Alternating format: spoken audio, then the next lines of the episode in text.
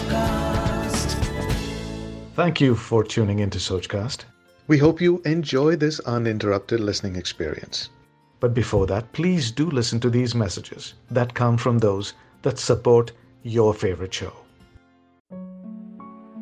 नमस्कार मेरा नाम है अमित वाधवा कहानियों को आवाज़ देता हूँ और कहानियों को आवाज़ देते देते मेरी मुलाकात हुई कुछ ऐसे साहित्य के सेवकों से कुछ ऐसे लेखक गणों से जो अपनी पूरी निष्ठा से साहित्य की सेवा में लगे हुए हैं। भाषा की शुद्धता को बचाने के प्रयास में लगे हुए हैं। और कहते हैं ना कि संग का रंग तो चढ़ता ही है। कहानियों से तो हमको भी प्यार है। याद है मुझे संडे का वो कलर्ड सप्लीमेंट जो न्यूज़पेपर के साथ में आया करता था और उसमें एक कॉलम होता था लघु कथाओं का। और वो लघु कथाएँ बचपन से ही मुझे पसंद थी।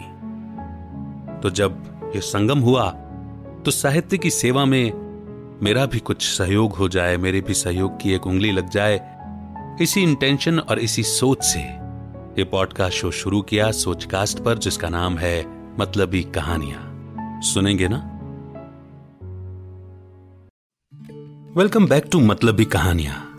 जी हाँ, लघु कथाओं वाला पॉडकास्ट और मेरा नाम है अमित वाधवा, कहानियों को आवाज़ देता हूँ। आज की लघु कथा है हमदर्द, जिसे लिखा है डॉक्टर शोभा जैन जी ने। हल्की सी धूप में खिड़की के पास खड़ा वो आज पहली बार खुली आँखों से उजाले को महसूस करने की कोशिश कर रहा था। इत्तेफाक से उसकी आँखों की रोशनी चली गई थी। उसके लिए अंधेरे और उजालों के फ़र्क मिट से गए थे।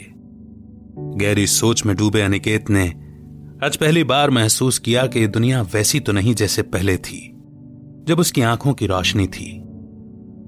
अब अपने लड़खड़ाते कदमों के लिए उसे सहारे की ज़रूरत थी। अस्पताल से बाहर आते ही उसके जीवन में एक बड़ा बदलाव आया। चलते चलते अब जब भी उसके कदम लड़खड़ाते, उसे कोई संभल कर सहारा दे देता।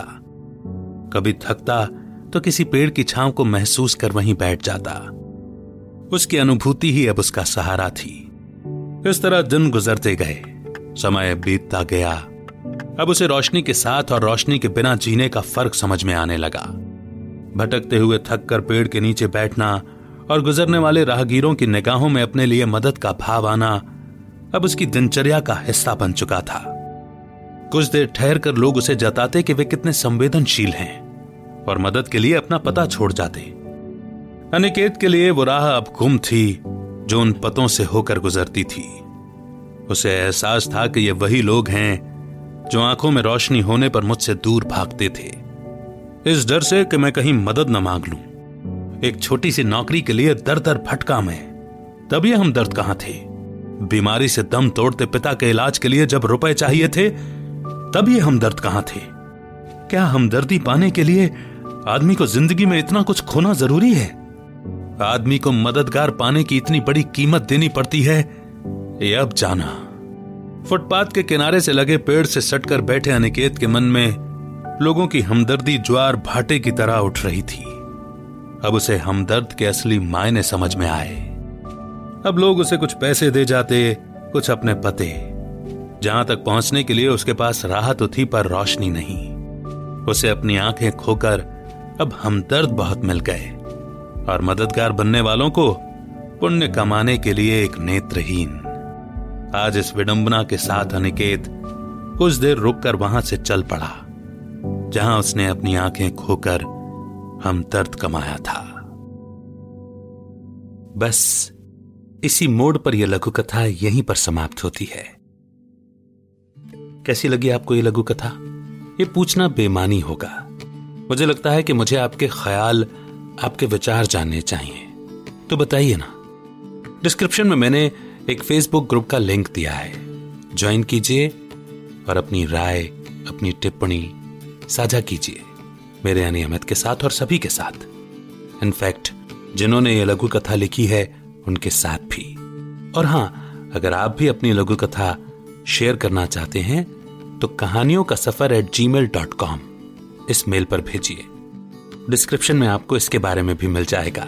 बहुत जल्द एक और नई लघु कथा लेकर मैं आपके बीच में फिर से हाजिर होऊँगा।